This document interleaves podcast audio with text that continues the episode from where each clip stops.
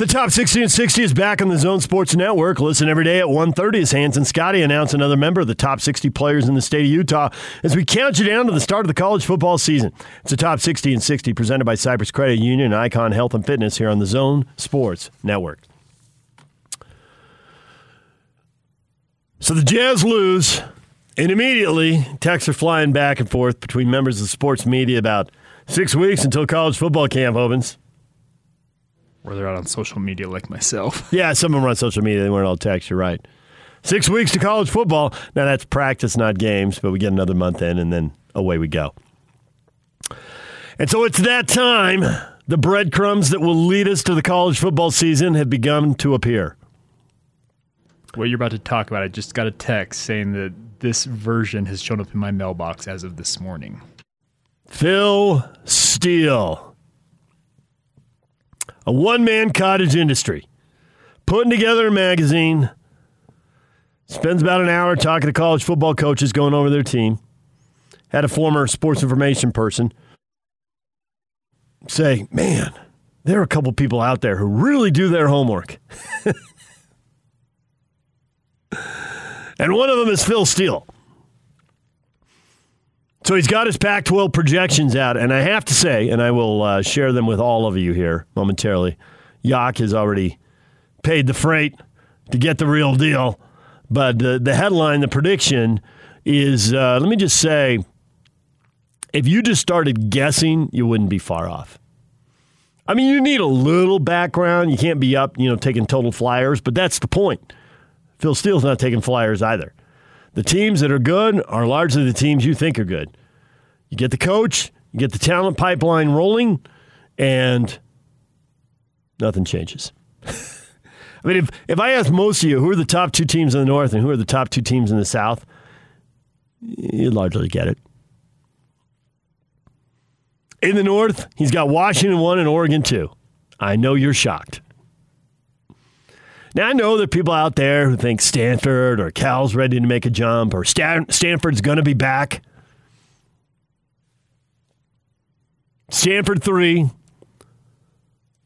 Washington State 4, Cal 5, and Oregon State 6. Oregon was in the state as was in the uh, the state title game. Ha! Oregon was in the Pac-12 title game last year. Washington was the first place team in that shortened season.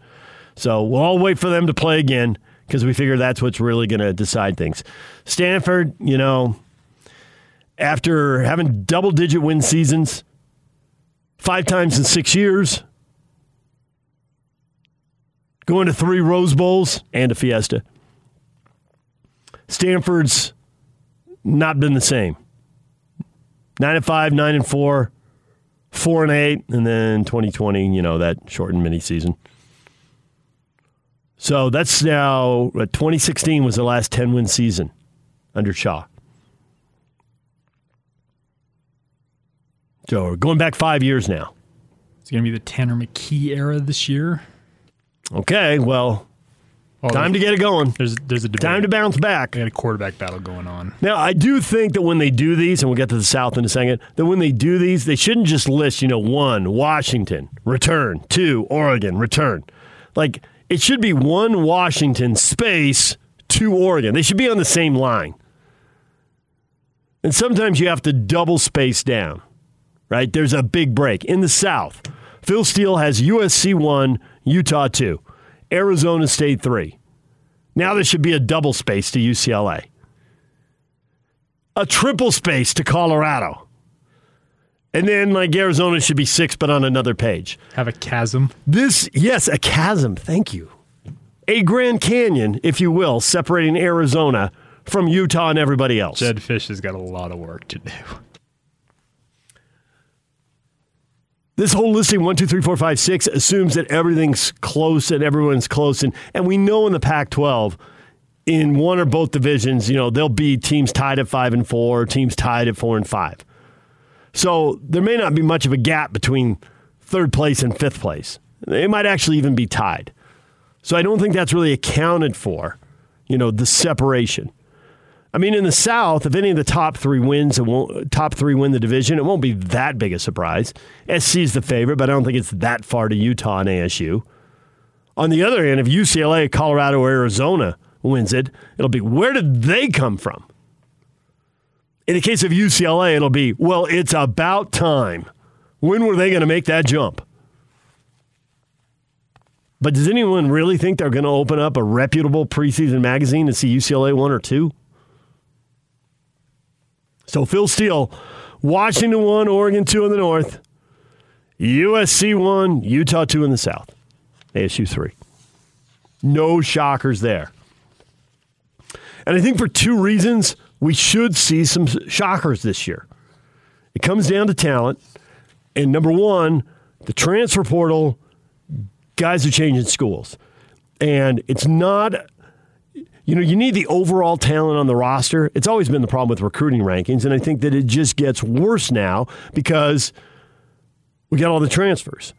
If you take a significant hit in a position group, it can sink your whole team. You could have a lot of talent on your team, but if none of it's in the O line, uh oh. You can have a lot of talent on your team, but if you don't have a quarterback, uh oh. But you know, you can have all the pieces offensively, and you could have NFL linebackers. But if your D line is just getting shoved off the ball three yards on every snap, what's your record going to be? How many teams are you going to outscore? You might get six, seven, eight wins because you win a bunch of games 45 41. But are you really a championship caliber team? The best are going to handle you if one position group is gutted. So I think because of the transfers, which we're having a hard time assessing, and because we didn't really get a look, especially in the Pac 12, we didn't really get a look at last year. There's going to be two years of development for a lot of these guys. There's going to be stuff that happens that we're not going to have a good read on. And somebody who's totally off the radar has had two years to get bigger, stronger, faster, and watch film, work on the football IQ side of things. And somebody is going to be a much better player. Where did they come from? How did this corner, wide receiver, linebacker, whoever, just explode onto the scene? Well, it's because we didn't get the normal update we get year to year. And so, over the course of two years, these guys who are still growing up, still improving physically, mentally, psychologically, there's going to be some people taking big jumps. And if several people do it for one team, then maybe UCLA is finally back to where they should be. Shouldn't they be one of the better teams sitting right in Southern California? And it hasn't been that way for a while now. All right, there's your college football. A little Phil Steele. The, the magazine is out, and there's your Pac 12 projection. Not that many surprises, but it's college football. And that's why we're going to change the playoff because there aren't that many surprises. You got about you got two you got two teams penciled in automatically, and you got six teams for four spots. Is Ohio State penciled in as automatically as Alabama and Clemson? That's your big question right there. And then Oklahoma and Georgia and Notre Dame. Is it? It's what we normally have in the NBA, and we don't have this year. Normally in the NBA, I pick two or three teams. You take the field eight, nine years out of 10, I got the champion, you don't, I win, you lose. This year, oh, I take two or three teams. I take the Lakers and the Nets. Oh, in college football, take Alabama and Clemson, Ohio State and Oklahoma, Notre Dame and Georgia. Did I get them all? The Georgia spot rotates. You know, one year it's LSU spot, one year it's Georgia spot. There was a time when Big Ten teams like Michigan State could get it, but that, that time's long gone. All right, we got one NFL note. We played this for you an hour ago. Yak. We have to give them. Uh, we have to give the eight o'clock listeners Tom Brady. And normally, we would tease this and hold this over you, try to get you to stay during commercial break, but we're not going to do it.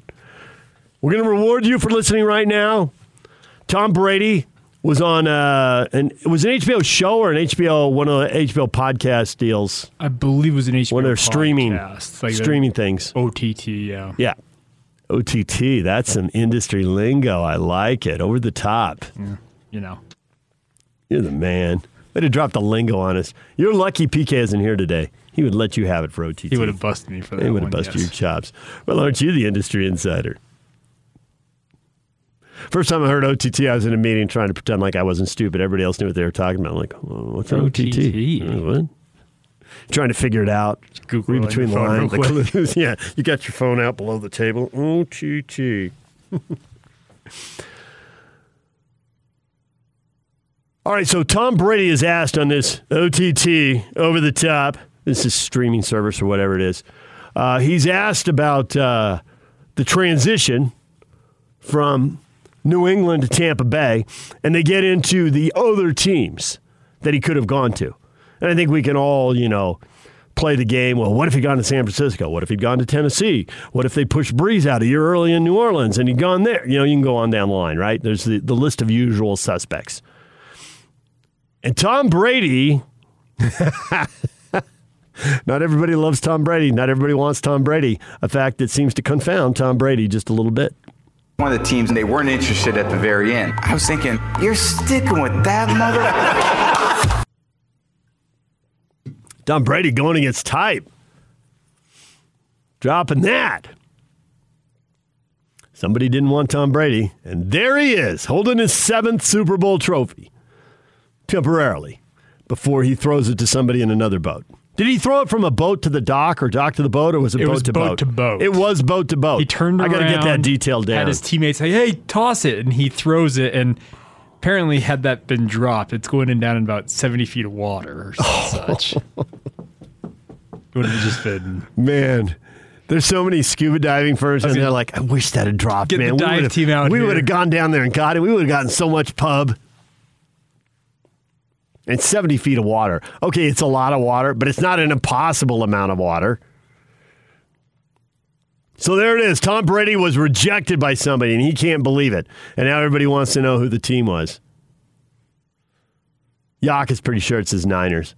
Is that because it really is the Niners, or is that just because uh, you're bummed because uh, Jimmy Garoppolo is uh, the guy everyone likes to complain Hey, about? we got Trey Lance now. Watch out. I don't know. I, he's from the Bay Area. He's it makes sense he would want to go there because he grew up in Northern California. His parents still live in the Bay Area. Yeah. They never left. He's he was a Niner Joe Montana fan. There's that picture of him at a Niner playoff game. Yep. So I I'm biased, but I think there's something there with the whole Jimmy G connection and the whole falling out in New England, all that stuff. I think there's something there, but there's people saying Tennessee. Was I don't get of that, though. The Niners just jettisoned Jimmy G.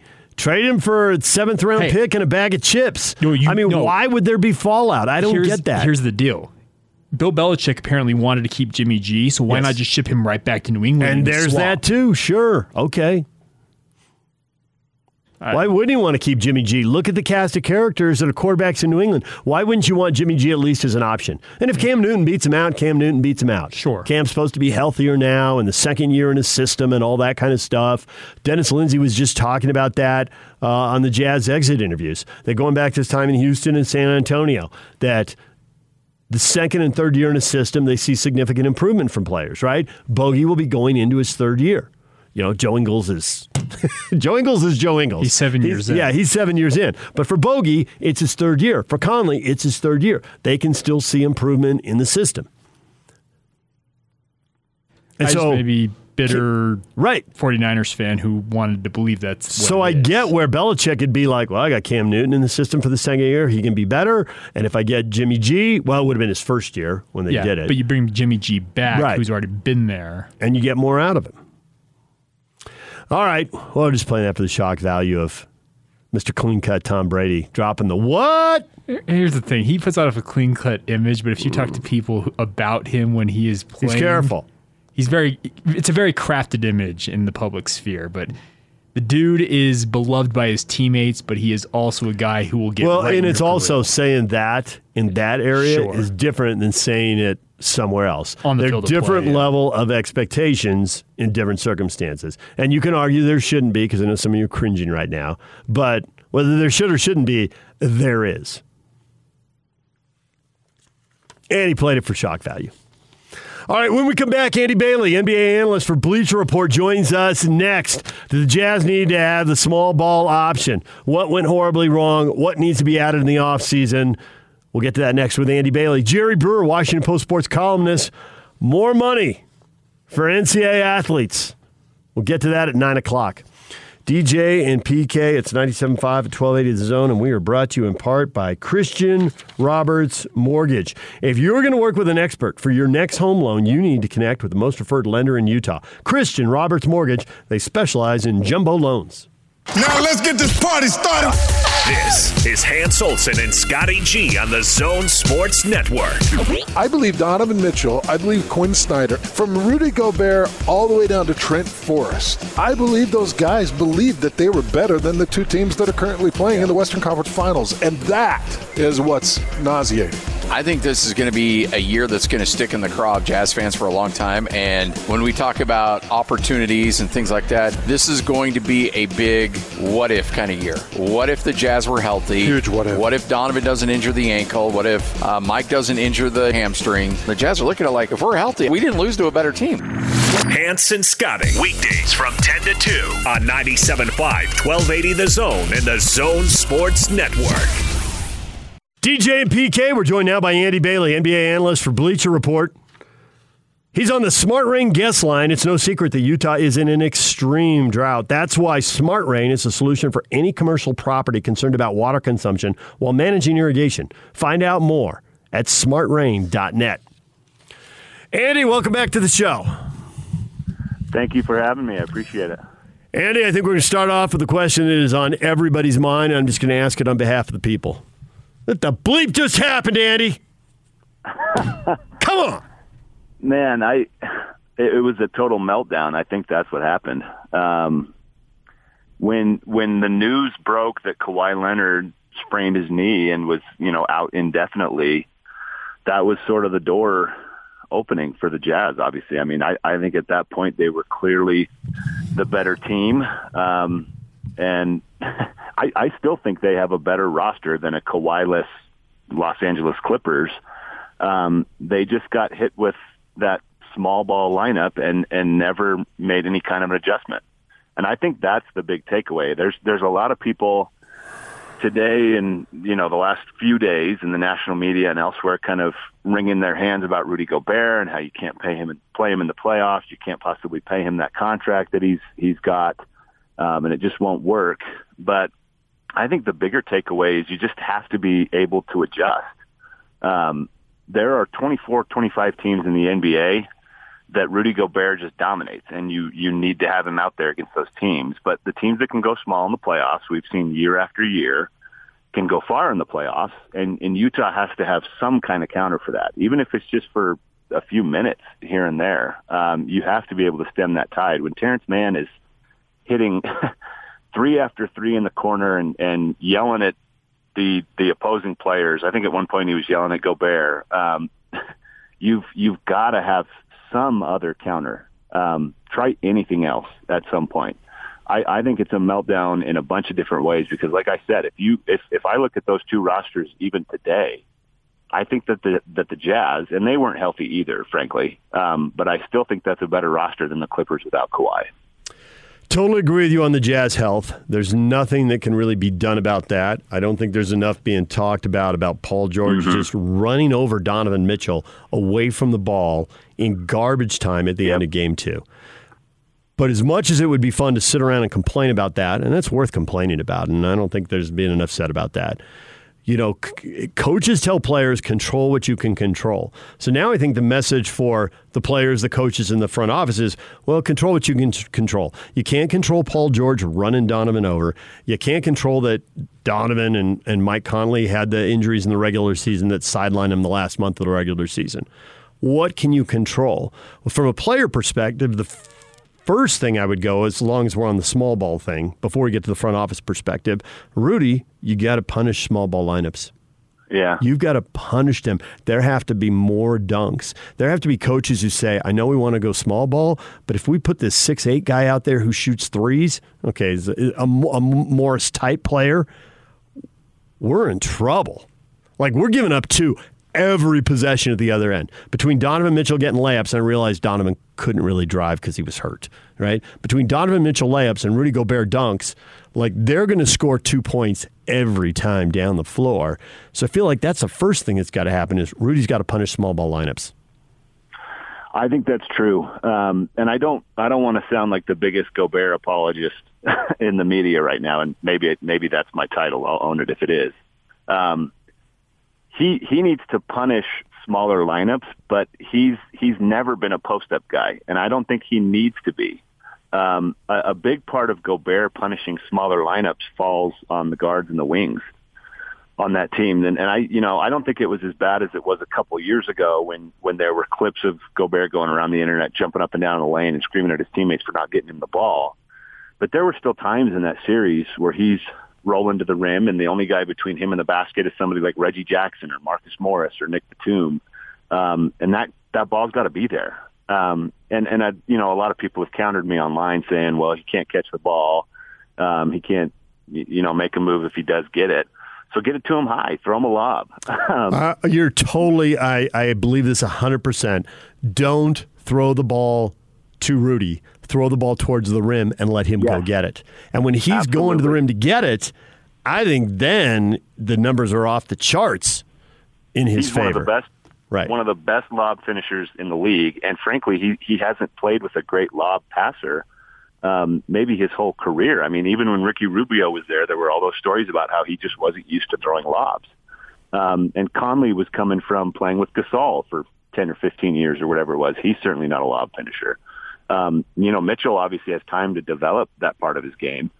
But when I watch, you know, these these guys are kind of anomalies, so you can't expect to have someone like this necessarily. But you you watch a lob passer like Trae Young or James Harden, and you think, man, what would Rudy Gobert do with somebody like that, setting him up? Um, you know, I, I think with a really good lob passer, he's probably close to 20 points a game. Um, and certainly, if teams go small, he's going to destroy them. And and I I love the way that you express that. It's it's just throw the ball to the rim and let him go get it because his length is is pretty much unparalleled. He's pretty explosive for a guy of his size. Um, so I think, you know, certainly it's on him to a degree, but it's also on those teammates to get him the ball where he can be successful. And I think simple pick and rolls with lobs, I, I think would have torn those smaller lineups apart. The Utah Jazz in the regular season were 21 and 15 on the road. In the playoffs, they went they, they were good in Memphis. They they went 2 0 in Memphis, but they went 0 3 in LA. Not only did they go 0 3, just like the toughness, the grit, the resilience, I thought it was lacking in all three of the losses.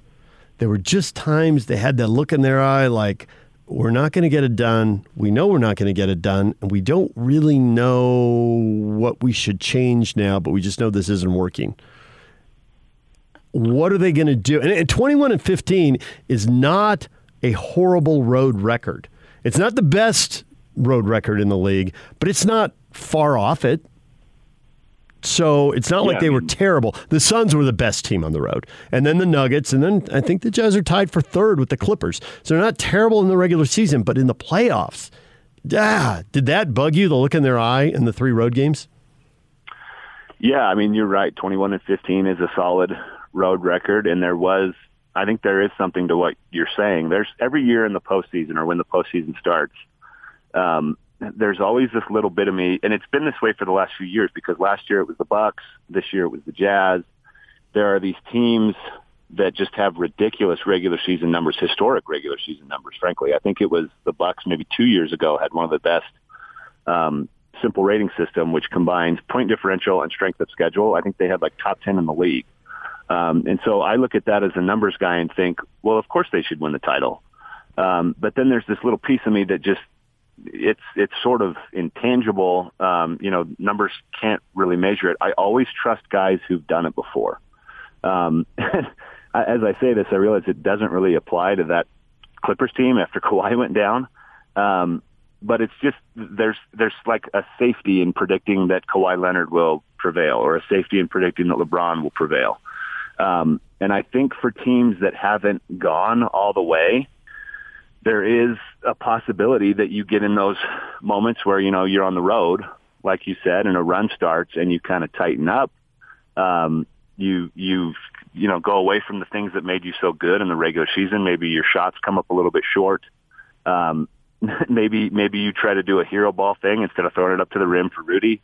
Um, and I'm you know I'm not saying that specifically about any one player. I think there's just a combination of things that can happen for a team um, that hasn't done it before. And it's kind of weird to say that about the Jazz because they are playoff tested. I mean, they've gone to the postseason every year for a while now, um, but they haven't gotten too deep into the playoffs, and so those moments may still kind of um, back them down. I guess, for lack of a better term, I, I think you're onto something there. Andy Bailey joining us here to talk uh, playoffs, NBA analyst for Bleacher Report. So, off season, I think there's three different things the Jazz front office can do with the roster uh, that that everybody's onto, and I don't, also don't think there's a chance they'll go three for three. If they do, I'll be really impressed, and Dennis Lindsey will be up there for Executive of the Year again. But they need more size on the guard line. They need uh, yep. the longer athletic wing defender, somebody to pair with Royce O'Neale, who even Dennis in his exit interviews alluded to. There are situations where he's a great defender, and other situations that are a little bit more of a challenge for him. Uh, isolated at the top of the key is a little bit more of a challenge for him. Put him on the side where the sideline helps him a little bit, and you accentuate his strength. He's a better defender. Put him in the middle of the floor with quickness that that might be an issue, and someone might be able to blow by him down the lane. We saw that in the playoffs. Um, mm-hmm. So long a long wing defender to pair with Royce, uh, a big guard to mix in that rotation when you need to match up, and then a small ball five option because they didn't really have a small ball lineup. Some people want to play Ilyasova. I think they'd seen enough out of him defensively to think that that was not going to work. So those three things. Are you on with? Uh, are there any of those you don't agree with? Would you prioritize one over another? I, I think you're right on um, with all of those. And like you said, it would be very difficult to go three of three. It might even be hard to go two of three. Um, but if you get if you get one, it's better than the situation that you're in right now. I think the first one that you identified is one that's not talked about enough. Um, the size of their starting backcourt is just really small. Uh, this season, when they finally made players – list their heights without their shoes, I think Conley and Mitchell both came in at six one. Um, and, and Mitchell can mitigate that a little bit with his wingspan. Um, but there are just a lot of backcourts that are going to be able to look right over the top of you if you if you have two starting guards who are six one. Um, and I, you know, you somebody may correct me on this um, listening, but I think Royce O'Neale was even listed at six four after they, you know, changed the way that they list heights. So he's not big either. He looks bigger on the floor to me. Um, but he's not six eight Nicolas Batum. He's not six eight six nine Marcus Morris. Um, so if you come up against a team like the Clippers, and and another thing I think that should be noted is the Clippers were probably the worst possible matchup for the Jazz. I mean, this this was the team that could expose all of this, and there may not have been another team left in the playoffs that could to this degree. And Phoenix has some wings that are kind of similar, so maybe the same thing would have happened against Phoenix. But I think the Clippers are the worst possible matchup in terms of all this stuff. Um, when you come up against a team with a bunch of guys in that six six to six eight range, who can all shoot a little bit, who can all dribble a little bit, um, it's just it's going to be a huge problem. Um, and and I think whether it's a wing defender, a bigger guard, or a small ball five, anyone who can contain on the perimeter a little bit better would have helped because there was there were stretches in the second half of that last game where it was just blow by after blow yep. by. And then all of a sudden, Rudy Gobert is in this terrible, you know, what do I do? do I protect the rim or do I go get Terance Mann? And I think he, he made the calculation and it's probably a fair one to, to protect the rim. And so over and over and over, he's late getting out to man. And those are the highlights that get shared on the internet is him, you know, being a second or two late to man. Um, but if you're in that situation, what else are you going to do? I mean, you, you can give up a layup or give us give up a three, and obviously the three is worth more points, but nobody wants to give up layups. Um, so he was in a terrible bind. So this is a long-winded answer, but I agree that those are three things that they need. If they can even get one of them, it helps. Um, you know, I I'm not a guy who's a big G League aficionado, but I I still kind of wonder what's going on with Jarrell Brantley. I mean, maybe he's a guy who can play small ball five for a few minutes here and there. Um, I, I don't think they had great options this uh, season, and, and so yeah, those are going to be priorities this off season. But I just can't help but think they should have tried something, try anything. in the second half, even if it's Joe Ingles at the five. I mean, he's he's not fleet of foot, obviously, compared to a lot of other guys, but he's not going to be any slower than Nicolas Batum. Um, so those, I, I think you've identified three important things that they got to go after, and even if they get one or two, I think it's a successful offseason. So there's another part of me that says this really sucks because it looked so wide open. But Yep. for a team that uh, you know this group hadn't been out of the first round the last couple of years, that's not the profile of a champion. Now, like you say, Phoenix might end up winning this, and Phoenix hadn't even been in the playoffs in a decade, so that's not the profile of a champion either.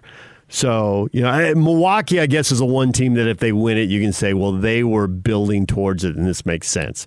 Because the Atlanta Hawks and the Phoenix Suns are coming out of nowhere, historically speaking, and that shouldn't happen. You know, maybe the Clippers or Bucks, you understand a little more, but not the Clippers without Kawhi. So uh, Uh, only the Bucks would fit the model of what how a champion should progress. Having said that, the Jazz are on a progression path. Stockton and Malone didn't get there until their seventh and eighth years and required a first round upset to give them an easier opponent in the second round to get to the Western final. So, shouldn't everybody stand back, even though, well, that's never going to happen, and I'm asking the impossible? No, I think you're looking at it the rational way. Um, Well, who's got time for that?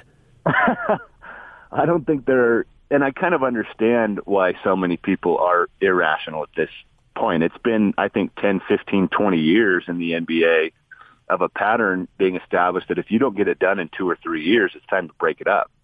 Um, where, I mean, you bring up a great example with the 90s Jazz and how long it took them to get to the finals. Um, it took Michael Jordan quite a while to get to his first finals. And that was sort of the model in the past. We've gone away from that now. Um, and we're in this, we're in this Super constant, teams. yeah, super teams, turnover. If you don't, if you don't have a superstar, you can't win. Um, and if you don't get it done in two or three years, you got to try something else. And so I think there will be a temptation to look at this roster and say, well, you know, we've we've gotten cooked by a small ball lineup a few times in the playoffs. Um, maybe we explore the mar- explore the market for Rudy Gobert. I don't I don't know if that's a good idea. Um, because like I said, against 24, 25 teams, he is dominant. I mean, he, I, I looked this number up the other day. In the last five seasons, the only player in the league with a better total plus minus than Gobert is Stephen Curry. Um, if you trade Gobert and suddenly the team's built around Mitchell, I mean, it might work, but you could also be, you know, seventh or eighth in the playoffs next season. You'd be the I think you'd be the you'd be the Portland Trailblazers. For sure. I mean, you- you'd be in a very similar situation. That's a great comparison. Um, Gobert is a guy that, that almost guarantees you a top five defense and gives you a really good shot at home court advantage every single season. And so I don't, I think it's way too early to pull the plug on that.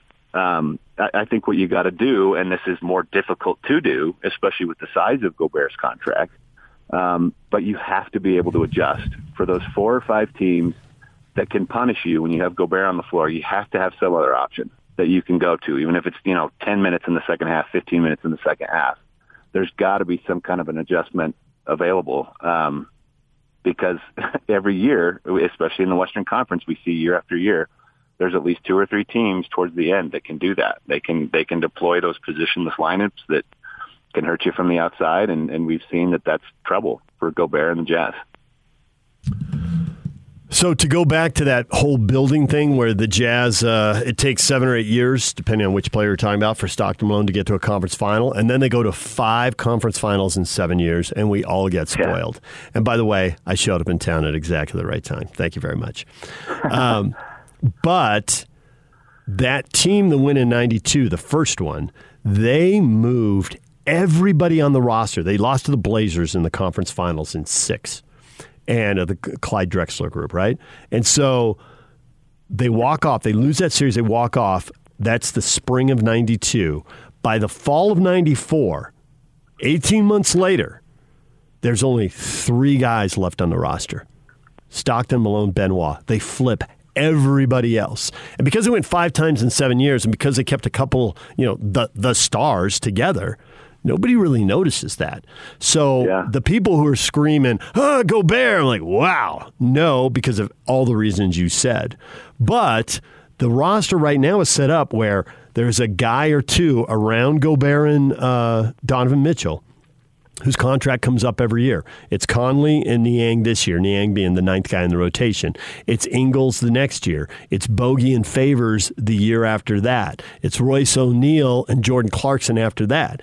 So the roster is set up to flip if that's what they decide needs to be done. Some of these guys are younger, some of these guys are older, and that will, you know, obviously inform the decision but they're there to flip a guy or two every year. And then if you accelerate it with a trade, I don't know if it'll be as dramatic as what they did in 92, but this roster could change dramatically.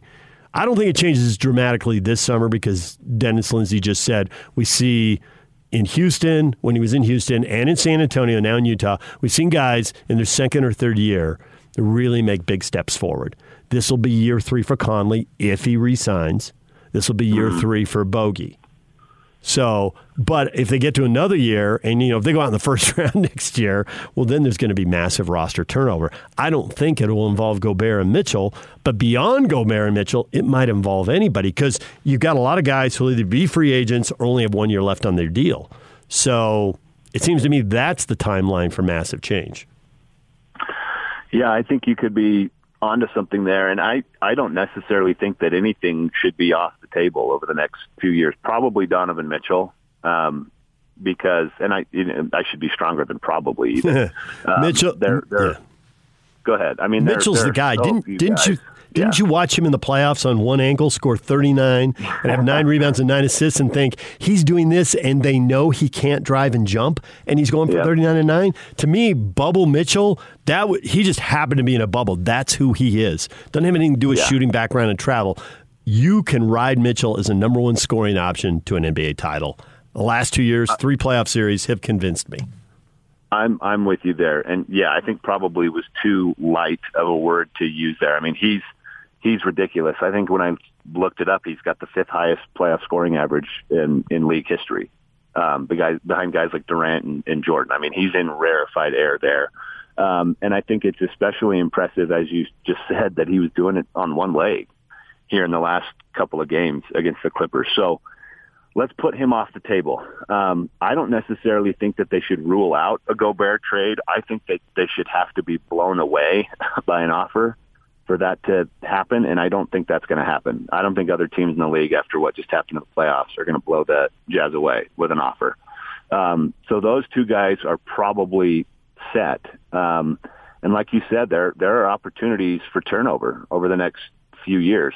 I've I've brought this up on your show and elsewhere a bunch of times. I I am concerned about the size of a Conley Mitchell backcourt, but I don't know what else you do if you let Mike Conley walk. You don't have cap space suddenly if you don't re-sign him. They're already over the cap. Um, so, you know, I don't know if it's a two or a three year deal for Conley, whatever it may be.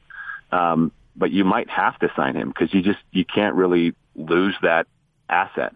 Um, so I think you're right. I think the timeline might be pushed out another year or two before there are big changes made.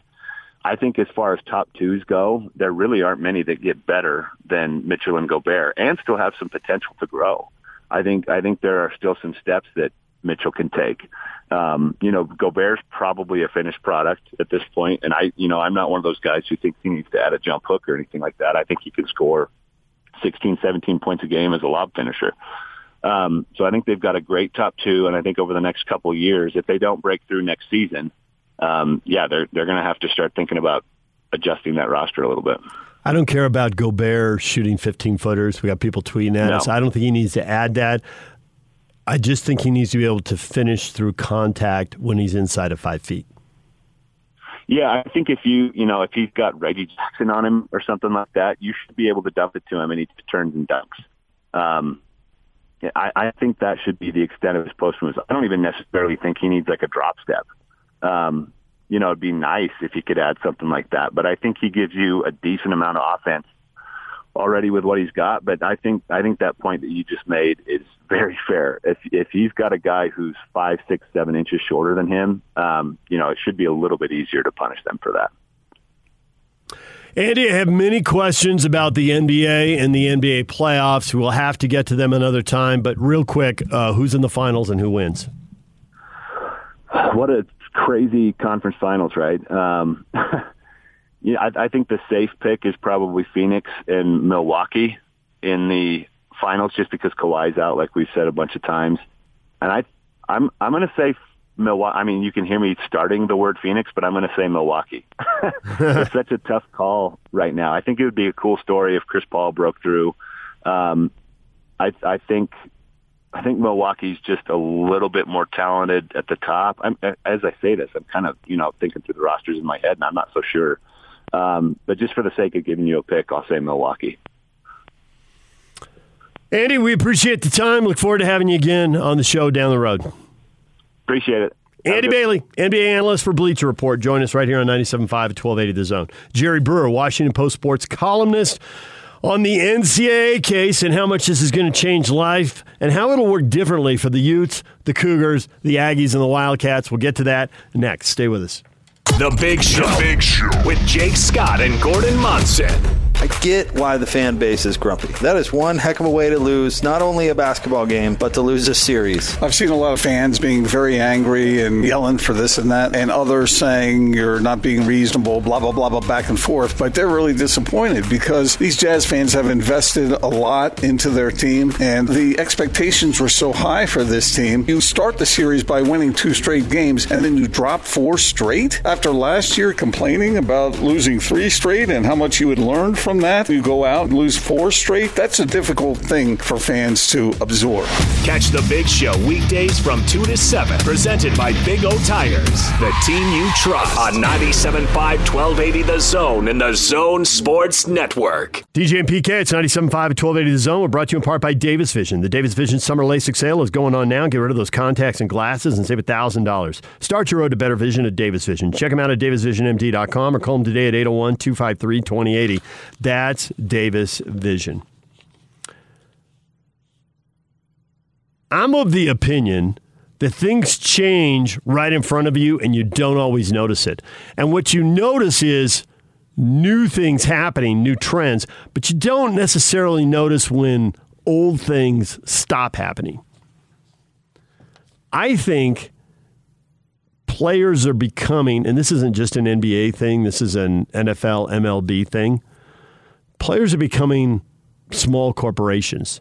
There's so much money at stake, you know, as far as hiring support people, hiring your own trainer, right? Your own your own medical people, your own doctor, that kind of stuff. That kind of came to the forefront with Donovan Mitchell uh, when he had to sit out the playoff game. The Jazz didn't clear him. His personal people thought he could play. Um, they hire their own chefs. They hire their own workout guru. You might hire your own shooting coach or whatever. Um, kind of came to a light with the Broncos, right? Because the the Bronco player who got hurt and now isn't getting paid because he didn't get hurt at the at the club site. Ja'Wuan James. Right. And he got hurt out on his own, working out with his own people. So becoming these small corporations. And so I think there's less craziness. Now, we still have NBA players going to strip clubs, but I think there's less of that. And some things change. I mean, you're not on the road as many nights because you're flying charter, not commercial. So you're not staying overnight one more night when some craziness had happened because there's no game the next day. I got to get them five hours anyway. Might as well just go to the club. And so some stuff ch- has changed that too. But there are still crazy stories out there. I just don't think there are as many of them. But here's a crazy one for you. And I don't know where this is going. This is first I've heard of it, but I'm going to share the headlines and you're going to be amazed. Kansas City Chiefs defensive end Frank Clark was arrested in Los Angeles after police saw a I'm letting you pause. You're going to fill in. Clearly, there's a noun that goes there. They saw something, right? Kansas City Chiefs defensive end Frank Clark was arrested in Los Angeles after police saw a submachine gun in his car Sunday. Still happens. I think there's less of this going on. But wow. Clark 28 was pulled over for a vehicle violation south of downtown at about 9:20 p.m. on Sunday. And officers noticed a bag with a Uzi sticking out in plain sight in the car, and he was arrested on suspicion of a concealed firearm in a vehicle in his vehicle. Clark's attorney Alex Spiros said the gun belonged to Clark's bodyguard. Again, small corporations are hiring bodyguards. Clark was also arrested in March along with another man when officers said they found two loaded guns in their vehicle after a traffic stop, according to CHP records. It's just an arrest. It's an allegation at this point. Everybody gets their day in court. But there's a headline that just kind of catches your eye. What? An Uzi. All What? right. Handheld machine. And then guns. what else is going on? Because I don't think that happens just out of the middle of nowhere. No. So what else is going on? All right, DJ and PK, when we come back, Jerry Brewer, Washington Post sports columnist. The Utes, the Cougars, the Aggies, the Wildcats, everybody impacted, but not everybody impacted the same way as the NCAA has a court case decided in front of the Supreme Court, and the NCAA lost 9 to nothing. That's a complete and total blowout in sports terms. It's a rout, it's a sweep.